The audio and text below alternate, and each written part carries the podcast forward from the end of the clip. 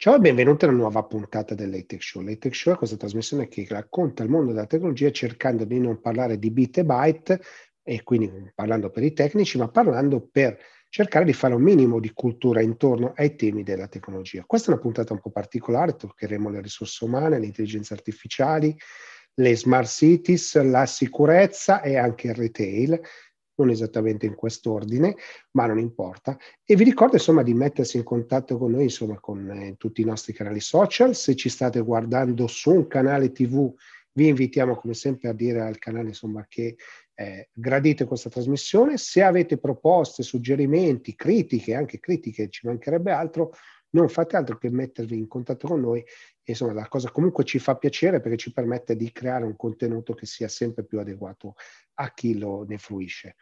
Ricordo sempre l'uscita del mio ultimo libro che è di filosofia, visto che siamo sotto Natale, insomma volete fare magari un regalo può essere interessante. Ci sono le due versioni, quello vecchio che parla di digital transformation e quello nuovo che parla di tutto il mondo dell'economia autonoma, quindi quella generata da intelligenza artificiale, robotica, algoritmi e quant'altro che insomma genera business da sola ed è ovviamente un fatto che sta comunque incuriosendo e su cui bisogna iniziare a riflettere. Bene, insomma, non perdiamoci in chiacchiere, mi sono fatto anche il mio spot personale e partiamo con la puntata. Sono qui con Fabio Maglioni, Fabio Maglioni di Splio, prima di tutto perché è un amico e perché soprattutto una visione molto interessante di quello che avviene in un settore particolare come il retail. No? Già nelle puntate scorse ho parlato di e-commerce e quant'altro, però vorrei capire invece proprio tutto il settore cosa sta accadendo e quindi l'ho invitato. Quindi ciao Fabio, cosa ciao, mi puoi raccontare? Ciao. Cosa hai visto in questo periodo? Cosa sta succedendo? Beh, diciamo che non, non, ti nascondo che ovviamente poi quello sotto gli occhi di tutti c'è, stata, c'è stata una grossa evoluzione. Però devo dirti che in realtà eh, su certe cose c'è, paradossalmente c'è stata un'accelerazione. Allora, quando parliamo di omnicanalità, ormai è un termine che penso non ci sia bisogno neanche di commentare, ehm, era sempre nei piani delle aziende. Diciamo che ovviamente, ahimè, quest'anno ha fatto in modo, quello che è successo, ha fatto in modo che il, le politiche delle aziende si accelerassero in questo senso. E devo dirti in tutti i settori del retail. Eh. Quindi quando io parlo di retail, ovviamente lo faccio un po' indipendentemente da quello che è uh, il modello di business quindi non solo pure player, e-commerce, ma sempre di più gli ibridi, perché ormai tutti, anche quelli che hanno fisico, hanno l'e-commerce. Um, sì, diciamo che questa è stata che... una grande tendenza dell'anno. Esa- esattamente, esattamente. La, la differenza è che chi non ce l'aveva proprio si è messo a farlo e chi ce l'aveva ha visto una notevole parte del suo business spostarsi in quella direzione. Però attenzione, quello che non hanno fatto correttamente è di sbilanciarsi in questa nuova direzione. Cioè dicendo, ok, eh, per definizione eh, l'e-commerce sta prendendo, ci, ci sbilanciamo addirittura con le politiche di investimento verso quella direzione. No, questo non è accaduto.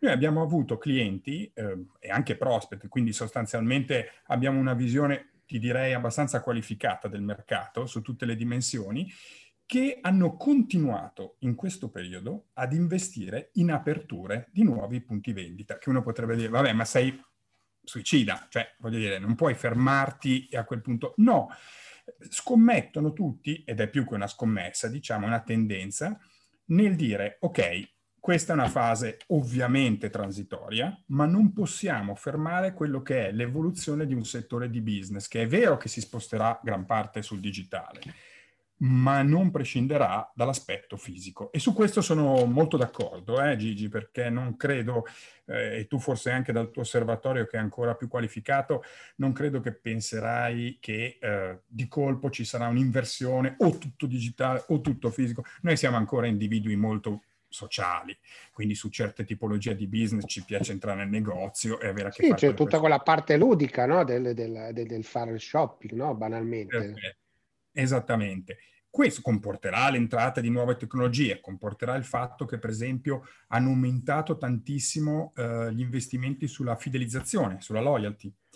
Perché che poi è uno dei vostri punti di forza. E poi è uno dei nostri punti di forza proprio perché il concetto è stato quello di sempre di più di dire ok, un, si fa fatica già a catturarlo un nuovo cliente onestamente e siccome il, il rapporto con i brand che abbiamo noi ha una vita, no? Cioè nasce, vive e poi muore, certo. come le società, ahimè, succede così. E um, il tenerlo più a lungo possibile, di fatto, ti abbassa i costi e ti aumenta naturalmente i cavi. Devo dire che questo, poi se posso magari fare una nota eh, molto rapida, ehm, succede anche in un settore, in un segmento che mh, mm, fino ad oggi, devo dirti, non avevamo mai identificato come particolarmente eh, spumeggiante, che è quello del food, food inteso proprio come servizi di ristorazione. Proprio perché storicamente, no? tutti noi siamo consumatori, storicamente fino a due o tre anni fa avevamo i ristoranti che erano un po', come dire, eh, general purposes, um, e poi vai, qualche catena. Ad oggi sempre di più, ed è questa è anche una tendenza delle nuove generazioni, che però ha coinvolto anche le generazioni come la mia, avendo un po' di capelli bianchi, che è quella della verticalizzazione. Cioè ad oggi hai delle industrie del food che è vuoi il messicano, vuoi il poké addirittura, vuoi il, cioè li vedi, no? Crescono come funghi, vuoi il cannolo, vuoi la piadina. Questo cosa comporta? Eh, che chiaramente c'è una verticalizzazione, c'è un creazione di network, quindi non hai più il singolo punto vendita, ma ne hai plurimi, qualche volta di franchising, qualche volta diretti, qualche volta misti, e la prima necessità che hai è quella di conoscere il tuo cliente. Mentre prima, lasciami dire, la trattoria era tu vai lì, ti conosce il Paru, sei a posto. Qui si inserisce una, un, veramente una politica, ti direi, di, uh, di engagement uguale a quelle dei brand più interessanti del retail che abbiamo. Chiaro. E il gap che loro hanno lo stanno chiudendo molto prima di anni perché partono da una legacy che praticamente non esiste. Certo, hanno il vantaggio di, di, di, di, non avere un passato, degli investimenti o qualcosa, e quindi anzi devono costruirsi la base dati, no? quindi forse quello è l'aspetto. È più leggero, più veloce e nonostante il periodo anche questo, ahimè, particolarmente infelice per questo discorso sul food, però gli investimenti ci sono. Fate un esempio di un cliente nuovo che si avvicina con un progetto e cosa vi chiede e cosa vi offrite. In generale sul retail? In generale, fai sul retail in generale, eh? Allora, guarda, eh, se, ti potrei anche fare nomi, eh, non so, dipende con, se... Come vuoi, eh? cioè, se hai la, la, la, possibilità di farlo, falli, ma non è, non è necessario. Non è, non, è, non è, necessario. Comunque, guarda, posso citare quelli che sono, abbiamo pubblicato, quindi di fatto sono abbastanza, sono abbastanza noti e quindi non nascondo nulla. Potremmo dire... Mh, ti potrei fare l'esempio di Wycon che è nella cosmetica, uh, ti potrei fare l'esempio di uh, Zuiki che è nel, nel fashion. Uh, ecco, L- l'approccio comune al di là del, del, del, prodotto venduto è la presenza sicuramente sul territorio, um, la necessità che è passata molto rapida dal ti mando, comunico unilateralmente, diciamo, la, le mie informazioni sui prodotti, con eh, le mail tipicamente, barra sms per qualche azione promozionale, ha una necessità veramente di quella che tante volte noi abbiamo parlato nei vari seminari, di vedere il cliente a 360 gradi, ma che poi nell'atto pratico abbiamo sempre visto non che è, è stato difficile farlo. Bene, questo devo dire che invece eh, in maniera, se vuoi, non particolarmente complessa o complicata, ma molto efficace, è quella di dire, ok, io comincio a collettare il nome dell'utente, inserirlo in una catena di fidelizzazione il prima possibile, perché attraverso la fidelizzazione lui interagisce molto di più con me, e questo è assolutamente vero, eh, mh, mm, e quindi il, il volano di avere più informazioni, più dati utili, e con questi dati utili ingaggiarlo di più, funziona. Quindi questo è non voglio dire la visione di 360 gradi, che è una cosa, che, cioè, i numeri poi sono quelli che sono, è il concetto che lo conosci. Lo conosci e devo dire che eh, il focus di questi clienti è stato sin da subito dire, magari non avevano le idee chiarissime, se vuoi, sulla meccanica, no? Perché è okay. una cosa che magari non avevi fatto prima e devi un po', come dire, lavorare anche per approssimazioni successive. Ma sulla finalità era perfetta. E devo dirti che ci ha sorpreso, eh? perché normalmente, sai, fai anche, quando hai delle tecnologie o dei processi un po' nuovi, fai anche da evangelizzatore, certo. no? Ecco, devo dire che eh, noi abbiamo fatto l'evangelizzatore sulla tecnologia, ma non sull'obiettivo, che era nella loro testa, devo dire, molto chiaro. Era, già, era già preciso. Sì, quindi la combinazione del mobile wallet che noi abbiamo, della loyalty, del, dell'automation, era, sono argomenti, beh l'automation è più classico, quindi non ti direi niente di particolare, ma del creare un flusso di continuità, questo sì, questo sì, non era così evidente. Tante aziende, soprattutto che hanno più legacy, non ci arrivano immediatamente, devi Chiaro. cercare di Mentre devo dire questo è stato mm, una, una, una sorpresa, una sorpresa, e chiaramente eh, prodomo nostra, ma eh, che, che, però fa capire che tutto sommato la nostra imprenditoria eh, non è stata... Mossa sì, non è stata ferma come tanti pensano. Eh, soprattutto la media, la piccola, la media, eh, medio-alta si sta alzando, però quello che erano i target, lasciami dire, per questo tipo di processi, che erano già un po' più sofisticati, si sta abbassando molto.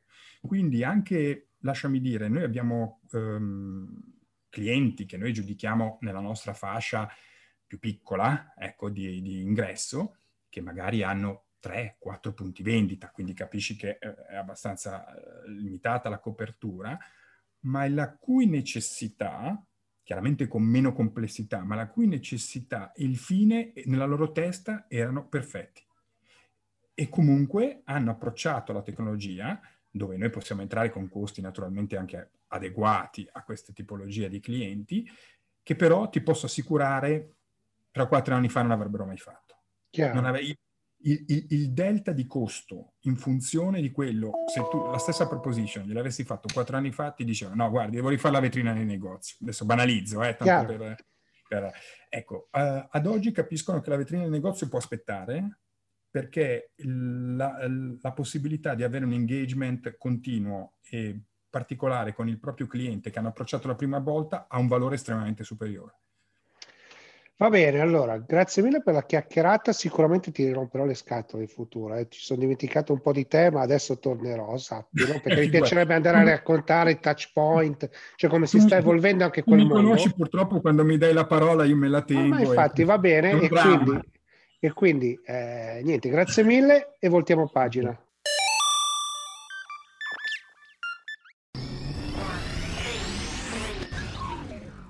Allora, applicare la tecnologia alle risorse umane, o meglio alla gestione delle risorse umane, sembra banale, ma tanto banale non è.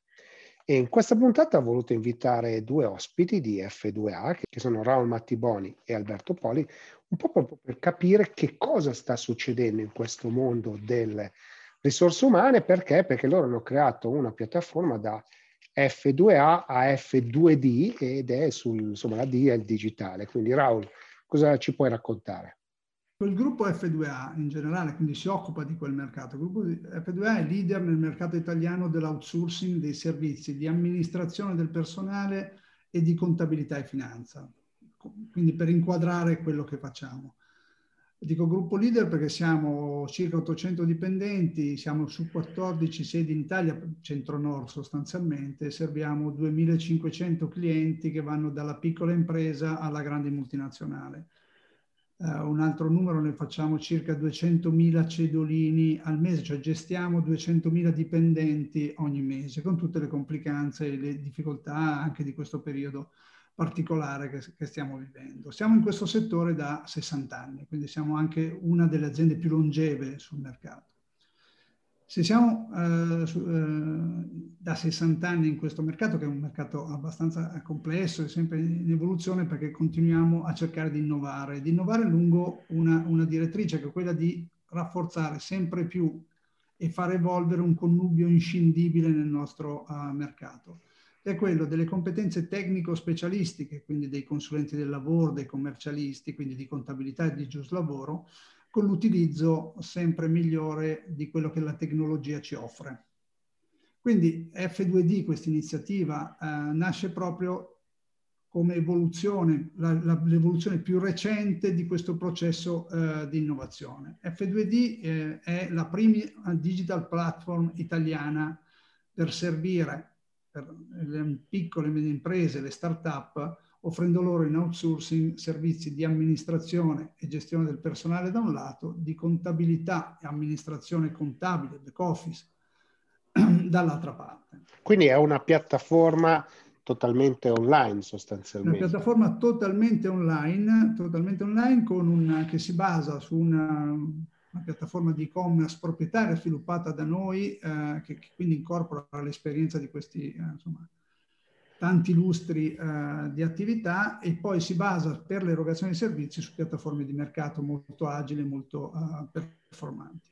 Quindi questa è, uh, è, un'iniziativa estremamente innovativa sul mercato, che è un mercato appunto che si muove con, con sue dinamiche uh, anche abbastanza consolidate, perché un, uno degli elementi importanti è la stabilità, la solidità e la garanzia che si riesce a dare ai clienti. Certo. Noi gestiamo dati estremamente riservati, estremamente critici e uh, supportiamo in, in, attività veramente molto regolamentate in cui dobbiamo essere veramente uh, puntuali e uh, precisi nella nostra erogazione. Quindi avrà un impatto, secondo me, questa iniziativa proprio sulle caratteristiche del mercato. Io la vedo molto disruptive sul mercato perché va a aprire una, un modo di servire soprattutto le piccole e medie imprese diverso e totalmente nuovo rispetto a quello che adesso c'è sul mercato. Ma la domanda che mi sorge subito è, è oggi questo tipo di aziende ha percepito questo cambiamento e quindi voi andate a cogliere questa, questa esigenza? Sì, noi pensiamo che uh, quest- F2D nasce per rispondere a un'esigenza del mercato che noi vediamo non soddisfatta. Il mercato è molto particolare, estremamente da un lato frammentato e dall'altro polarizzato. Uh, perché dico questo? Perché frammentato, per dare due numeri, ci sono poche aziende molto grandi, pochi operatori industriali molto grandi, siamo sotto la decina per intendersi, ma forse grandi davvero siamo anche meno.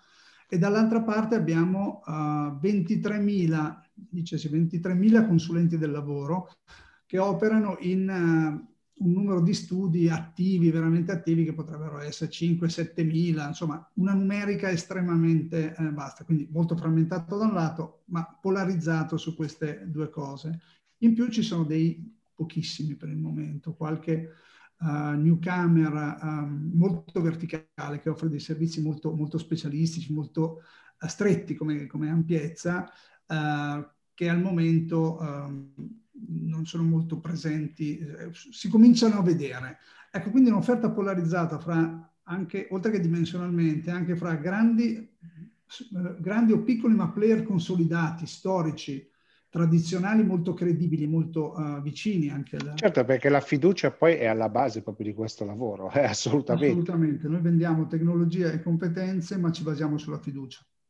Sulla fiducia di chi ci affida da gestire le informazioni dei propri dipendenti, le informazioni della propria contabilità, della propria finanza. Quindi abbiamo questi player industriali o storici, siano essi grandi o piccoli da un lato, e dall'altro lato del, delle offerte primissime digitali, ma di operatori che non hanno la storicità, non hanno la, uh, l'esperienza anche e le, le, conoscenze così specialistiche. Le do due numeri di questo mercato. Noi abbiamo oltre 200 in Italia, oltre 200 contratti nazionali del lavoro da declinare poi a livello di 20 regioni e più province autonome e, e le, le, le, altre province, i comuni che sono più di 10.000, quindi una complessità. Quindi manca sulle PMI, che più o meno sono 4, oltre 4 milioni, quelle con, 4, con meno di 50 dipendenti, un'offerta di un player solido e uh, industriale, storico, affidabile in maniera digitale.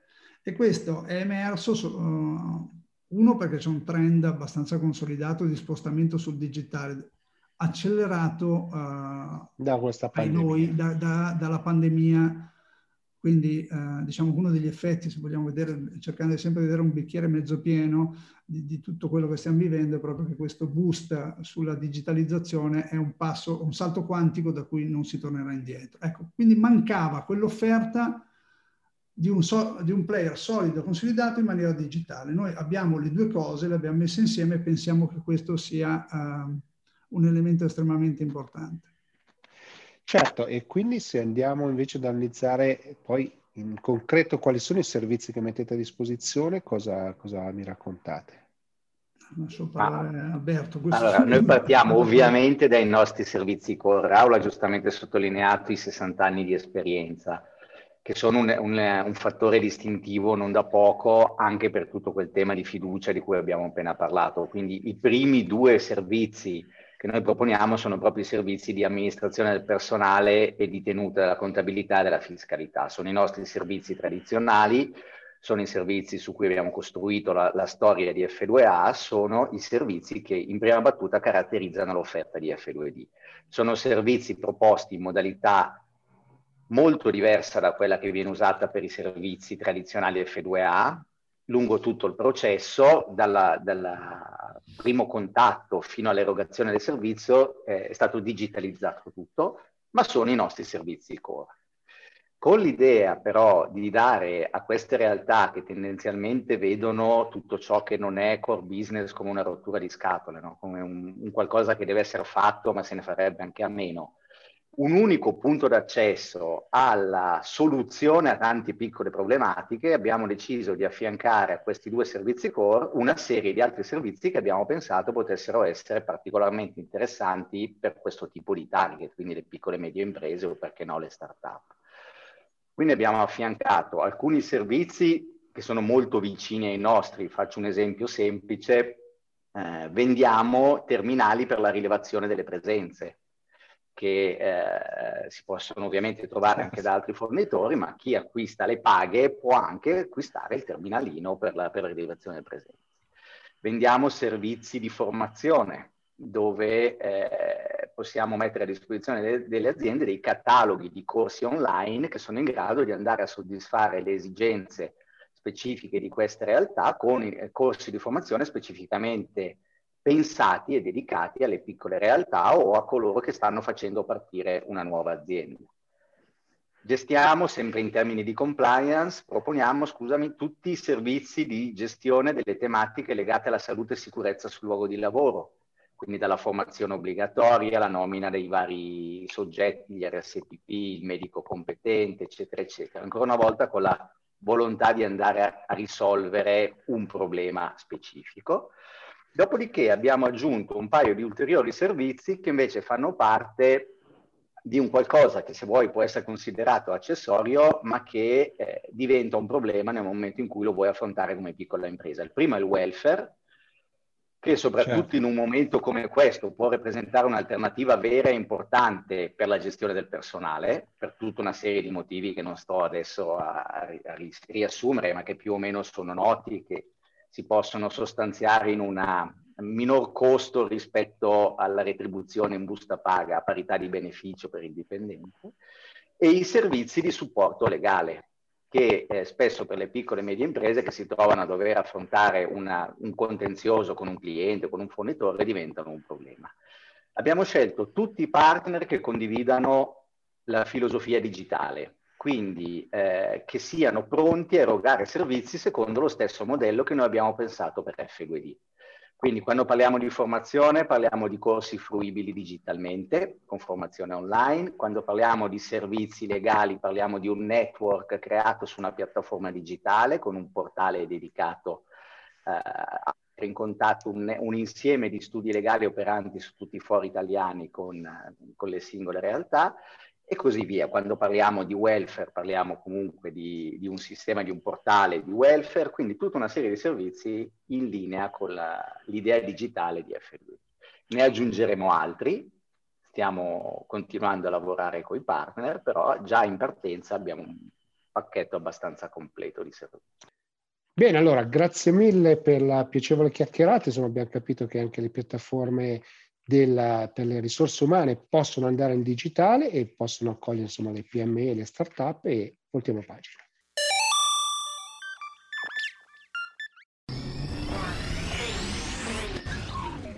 Sono qui con Igor Chiandetti che è di Future Time. Future Time è il distributore italiano di Avast, ma anche di altre soluzioni informatiche per, per le aziende. ed è un po' l'occasione un po' per parlare di che cosa è successo a livello di sicurezza durante tutto questo 2020? Quindi Igor, cosa ci puoi raccontare? Certo, eh, nel 2020 è successo molto, è un anno che penso ci ricorderemo tutti quanti per, per tanto tempo. Il, cosa è successo? È successo il, il, che la pandemia ci ha spinto tutti quanti ad avere una vita digitale più intensa, a ehm, avere eh, più lavoro eh, su dispositivi elettronici digitali per sia eh, appunto per tenerci in contatto con i nostri cari, con i nostri amici, ma anche soltanto per lavorare. E questo cosa ha comportato? Che siamo tutti quanti più su internet, abbiamo tutti quanti più bisogno di connettività, di dispositivi con cui comunicare e questo naturalmente ci espone anche a diversi rischi. Eh, poi noi veniamo già da un, un, cambiamento che c'è stato un po' prima di quello che è successo nel 2020, che è il, appunto il GDPR, quindi nuove, eh, diciamo, nuovi regolamenti per far sì che i dati eh, siano sicuri e che i dati personali siano, non siano eh, resi pubblici e, e, quindi queste due cose, quindi venivamo dal, dal, GDPR, tutte quante le novità che ha introdotto e quindi tutta anche la difficoltà che ha introdotto per mettersi in regola con le normative. E poi, dopodiché, è successo questo, è successa la è caduta, è arrivata la pandemia, siamo tutti quanti collegati, molti si sono dovuti improvvisare per potersi collegare da remoto e molte aziende non erano pronte allo smart working, hanno voluto mettere su in piedi un sistema per, per poter far lavorare da remoto i propri dipendenti. E naturalmente questo ha comportato grossi rischi. Eh, stiamo, come dicevo, siamo tutti quanti più su internet, i criminali, si sa, seguono, vanno dove vanno i soldi e eh, quindi aumentata l'attività a esposizione nostra su internet, sono aumentate anche le minacce nei nostri confronti. Minacce che sono diventate poi, sono cambiate no? nel, nel, frattempo, nel senso che sono diventate sempre più sofisticate. No? Se penso, prima pensavamo al phishing che sembrava una cosa normale, oggi il phishing ha fatto quasi un salto di livello. No? Esatto, ormai si utilizzano tecnologie di intelligenza artificiale per mettere in piedi delle uh, attività di phishing che sembrano veritiere, il più veritiero possibile eh, anche la difesa, anche le, le, le, tecnologie di difesa si stanno sviluppando, si stanno eh, alimentando di intelligenza artificiale, machine learning per far fronte a queste attività. Però è sempre un gioco no, tra gatto e topo, nel senso eh, il, le tecnologie vengono utilizzate anche dal, dagli avversari, quindi da questi criminali. Quindi cosa succede?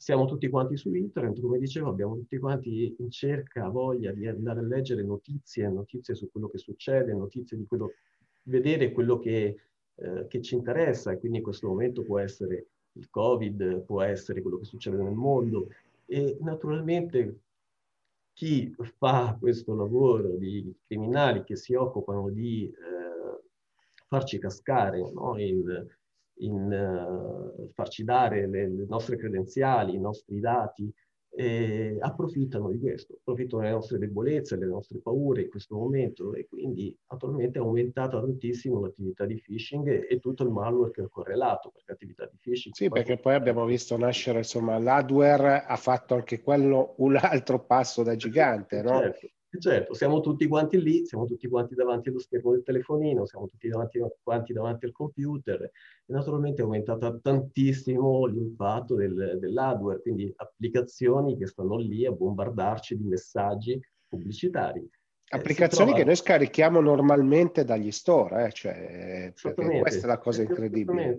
Tante volte pensiamo tanto sullo store e quello è giusto, cioè nel senso che... Eh, Dobbiamo avere fiducia nello store, questo è chiaro. Dobbiamo avere fiducia nello store, assolutamente. Però anche lo store non, non, è infallibile e quindi i controlli che ci sono all'interno dello store, dello store sono, sono fallibili. E quindi anche lì possono essere incluse delle applicazioni che insomma, non sono proprio eh, non fanno proprio il nostro bene e sono pericolose e sono aumentate tantissimo, quindi anche lì bisogna fare attenzione. Sì, di come si chiamano? Hidden, uh, hidden Hats, giusto? I, quel, sì. quel, sì, quei sistemi sì, insomma, eh, nascosti che ci fanno insomma mh, continuano a martellare di pubblicità non vorrei dire sì. vedete una eh, stupidata eh? no no no per carità no, non è una stupidata sono, sono delle applicazioni che praticamente eh, si spacciano per qualcosa di, di, utile, qualcosa che a noi ci serve, può essere qualunque cosa. E il, noi le, le, installiamo pensando che sia qualcosa che ci serve, qualcosa di utile, che fa insomma il suo lavoro, in realtà l'applicazione serve a trovare, rintracciare più dati possibili, i nostri dati sul, sul dispositivo e bombardarci il più possibile di pubblicità. È, è normale, siamo come dicevo, si, si, va dove ci sono le opportunità. Adesso le opportunità eh, sono legate al fatto che noi stiamo molto su, su, internet, stiamo sempre attaccati ai dispositivi e abbiamo bisogno di trovare rassicurazioni, abbiamo bisogno di notizie su quello che succede e quindi, e quindi ci... Sì, sì, poi abbiamo visto anche insomma il deep fake, no? cioè oltre alle fake news adesso abbiamo il deep fake per cui facciamo anche sì. fatica a riconoscere se qualcosa che vediamo è reale o no o è stato artefatto, no? Eh sì, perché le stesse tecnologie che dicevamo, no? le, come nel phishing si iniziano a utilizzare tecnologie di machine learning, intelligenza artificiale, per farli rendere sempre più, più reali, più vere, cioè per farci da, dare qualcosa che prima noi ci ricordiamo le mail che arrivavano di phishing all'inizio che avevano un italiano sgrammaticato, non si capiva, cioè eh, volendo uno poteva arrivare a capire che era qualcosa di, eh, non, era, non, era, proprio chi, chi dicevano di essere. Adesso con queste tecnologie si va sempre verso un miglioramento di, di, di, questi messaggi, miglioramento nel senso che a noi ci sembrano effettivamente qualcosa di legittimo, di lecito e invece sono sono, sono, sono, cercano soltanto di, eh, di, indurci in errore. E il deepfake è la stessa cosa. Il deepfake si utilizzano le stesse tecnologie per farci credere che il, la mail che riceviamo di phishing, ma anche la notizia che riceviamo, che leggiamo su internet, il, sia, sia qualcosa di vero. Il video ci sono, ci sono, dei video che sono spettacolari, come tecnologia spettacolare, ci sono dei video che ci fanno vedere delle persone che in realtà magari non esistono, o che, o che magari delle persone che, non fan, che fanno qualcosa no? che in realtà è tutto inventato, tutto, tutto creato. Sì. E quindi è così. Poi c'è eh, insomma, la parolina nuova di quest'anno, no? che è stalkerware, cioè che oh, insomma è l'ultimo stadio del cyberbullismo, no? possiamo definirlo eh, così.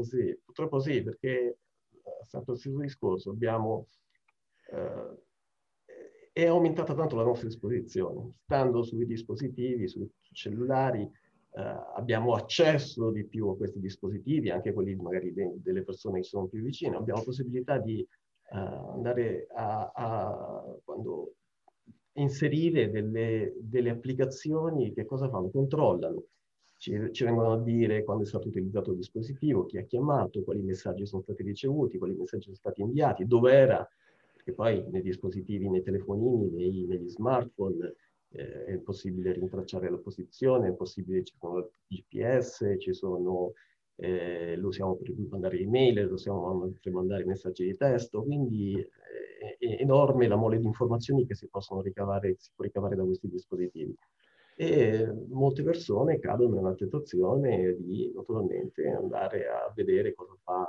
il, una determinata persona, che può essere un nostro caro o anche no, e utilizzando queste applicazioni. È un certo. mondo insomma, abbastanza complicato. Abbastanza sì. complicato, visto, visto che eh, Future Time distribuisce Avast, no? che consigli date alle aziende in questo periodo?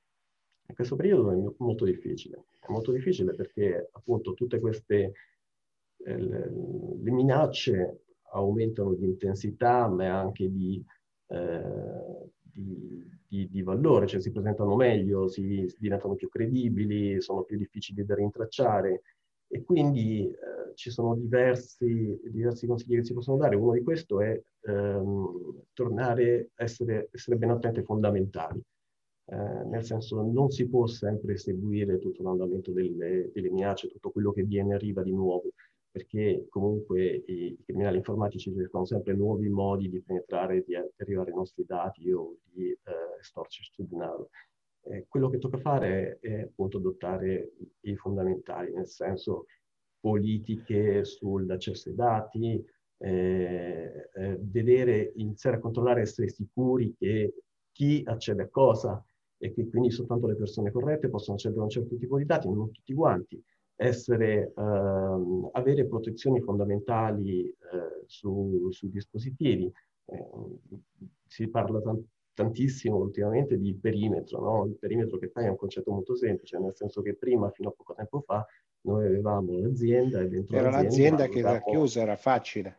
Esattamente, beh, facile no, però... No, però diciamo era comprensibile, diciamo che era facilmente visi- visualizzabile. esattamente, sapevamo, sapevamo quali erano i punti da proteggere, sapevamo che dovevamo metterci un, un firewall per andare a proteggere il perimetro aziendale, magari potevamo andare a mettere elementi che controllassero la rete all'interno dell'azienda, adesso è tutto quanto diffuso, eh, il, i dispositivi aziendali non si sa dove sono, il, la gente lavora da, da dovunque, e quindi dobbiamo andare a, eh, a, cercare di puntare tutto quanto sull'accesso. Quindi l'utente eh, non è semplicemente il dispositivo che può accedere alla rete, ma è l'utente, io voglio sapere tu esattamente chi sei quando ti colleghi. Voglio sapere chi sei e io ti dico cosa puoi accedere, quale tipo di dati che puoi accedere. E questo è un concetto che adesso sta molto evolvendo, che si chiama Zero Trust, cioè non fidarsi di nessuno, cioè limitare la fiducia, nel senso tu prima mi fai vedere chi sei, io dopo ti dico cosa posso fare, non ti lascio fare tutto quanto. E all'interno di queste te- ci sono diverse tecnologie per mettere in piedi, insomma, per entrare in questo paradigma e, e, quindi, e quindi sì, quello è una cosa da fare molto attenzione, quindi sistemi di controllo dell'accesso, ma anche sistemi di controllo dei file eh, che entrano in azienda che non, non stiano eh, dipendenti dalla bontà o meno della capacità di rilevamento. Eh, quindi non siano eh, dipendenti dalle informazioni che il produttore eh, di sicurezza, della, della, soluzione di sicurezza ha sulle, sulle minacce, perché queste evolvono sempre. Certo. Ma deve essere un'operazione a tappeto, un'operazione a tappeto, controllare tutti i file, controllare tutte le persone che accedono, e purtroppo è difficile, però piano piano ci si sta spostando verso, verso queste, queste, cose. Insomma. Sì, sì, poi insomma in notizie di questi giorni no, l'attacco a, all'istituto no, che deve verificare i vaccini, no, proprio perché sono, sono, per cui queste sono assolutamente informazioni molto importanti che sviluppano business anche per altri, quindi c'è anche ricerca di questo, quindi ha maggior ragione. Va bene, Igor. Allora, grazie mille per la chiacchierata, sono stato molto eh. prezioso, abbiamo toccato vari punti e voltiamo pagina.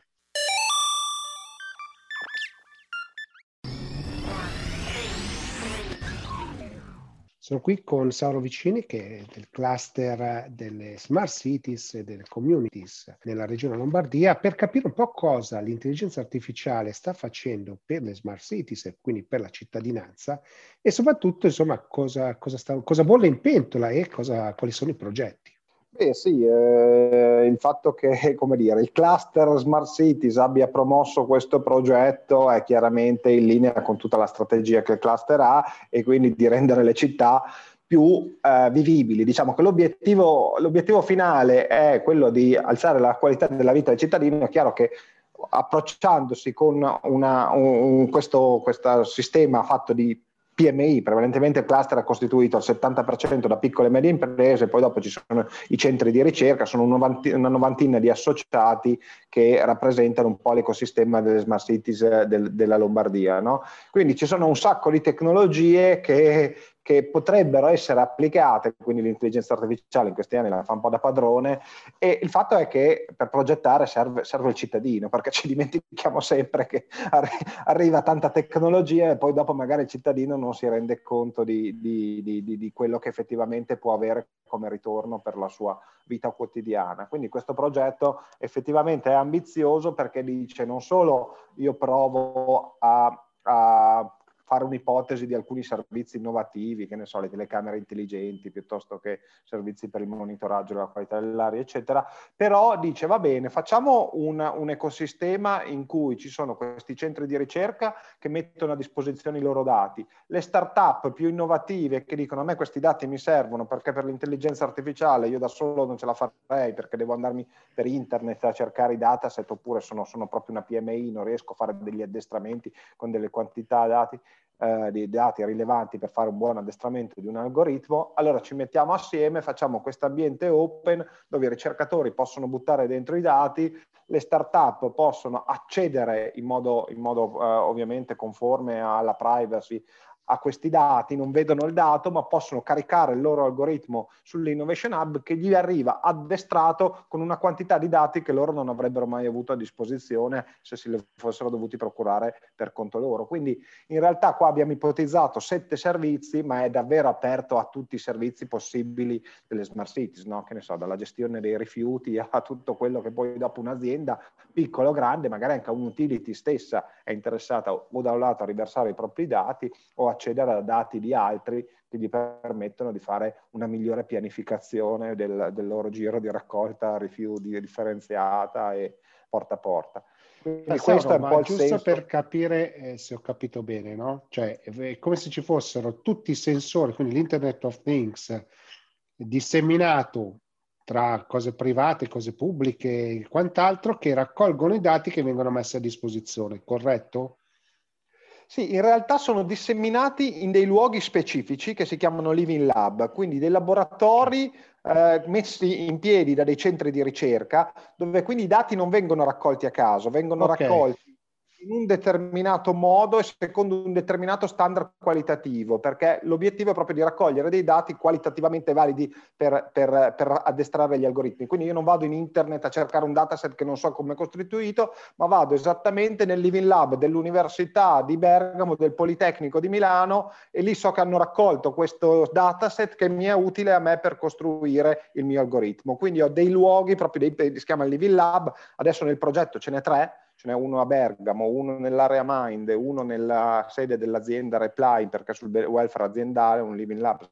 Quindi questi tre, che poi se ne aggiungeranno altri, appunto il progetto è open, si possono aggiungere Chiaro. altri Living Lab nella Lombardia, anzi altri ce l'hanno già chiesti perché, che ne so, a Como c'è un Living Lab, ci ha chiesto di entrare, quindi di fornire i propri dati. A quel punto noi raccogliamo i dati, diciamo chi è l'autore, chi è, come l'ha raccolti, con che modalità, noi abbiamo proprio fatto anche un manuale di qualità della raccolta di questi dati. Quindi a quel punto noi abbiamo la nostra piattaforma, ci sono i dataset disponibili, gli ex open data, no? che arrivavano chissà da dove, invece questi sono i dataset ben definiti e a quel punto io sono una startup, vado lì, dico voglio addestrare il mio algoritmo per fare un servizio migliore di illuminazione pubblica, so che lì c'è stata fatta una sperimentazione, sono stati dei raccolti dei dati e poi dopo ovviamente la posso applicare anche in tutti i contesti, magari va fatto un po' di, di riaddestramento, vanno fatte certo. determinate cose, però l'idea è quella di avere una base che, su cui la startup può già produrre un algoritmo non solo teorico, ma valido da essere riapplicato altrove.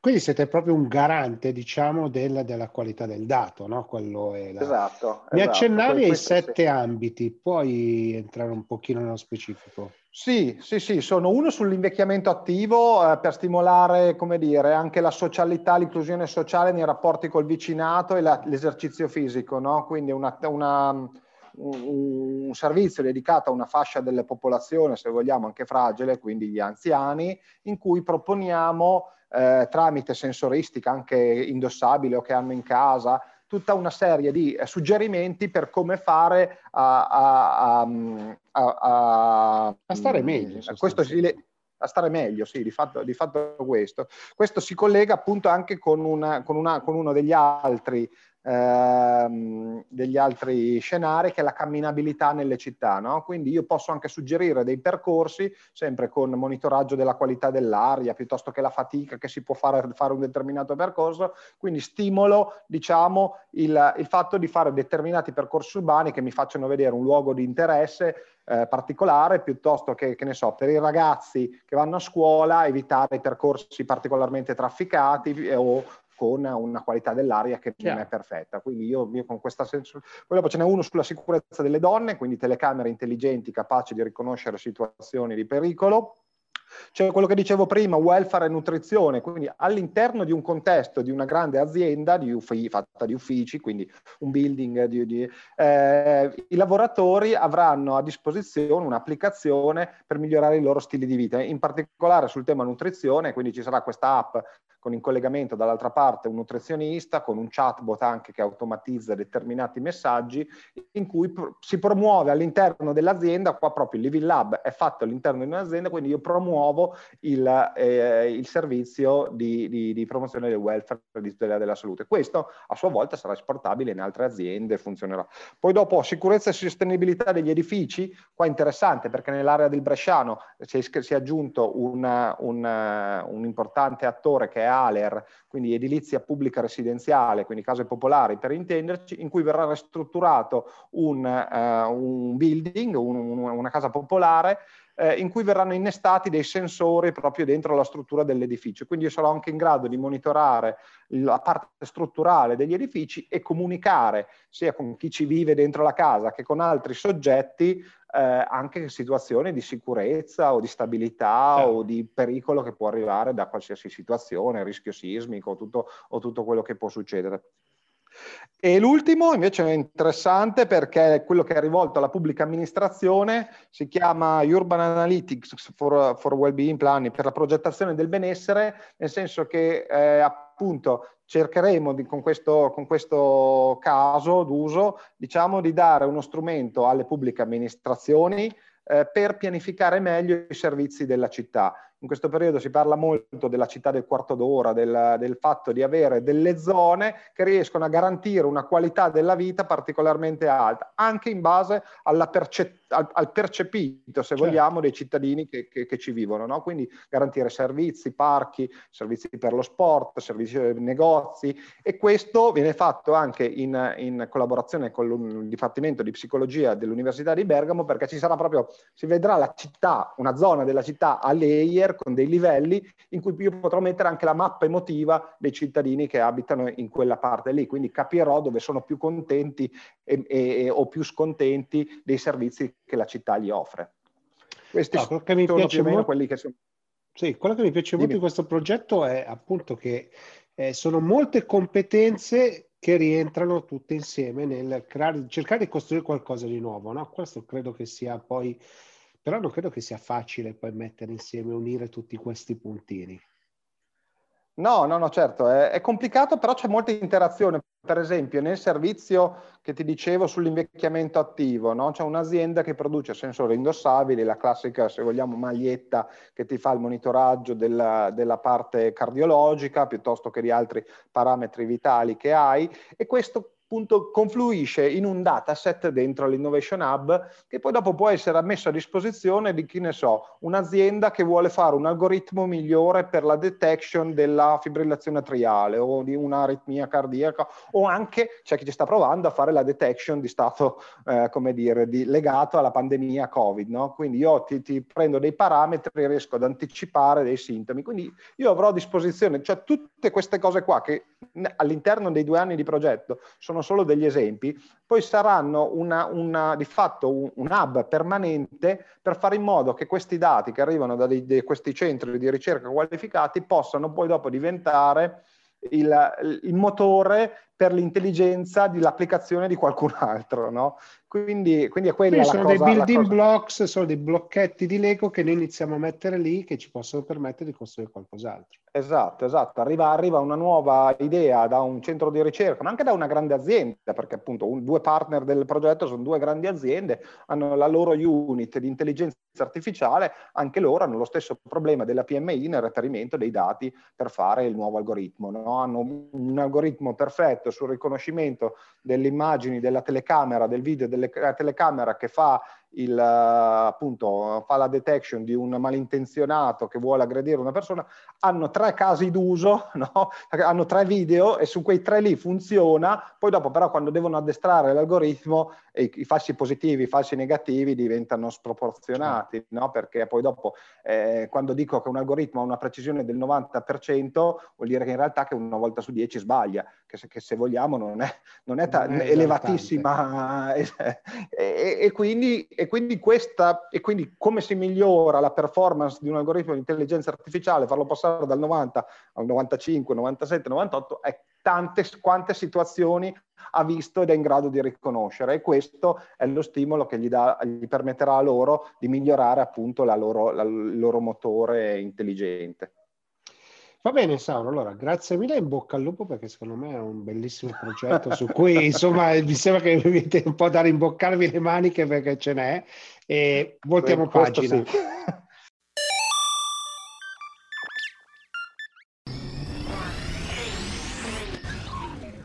Bene, siamo giunti al termine anche di questa puntata dell'Atech Show. Come sempre vi invitiamo a contattarci su, su, tutti i social. Se vi è piaciuta, condividetela, insomma, metteteci like, pollicioni, insomma, quant'altro, quello che volete. Se invece l'avete vista all'interno di un canale televisivo, non vi chiediamo altro che, insomma, segnalare che avete gradito. Se avete proposte critiche, insomma, segnalatecelo, ci fa solo piacere.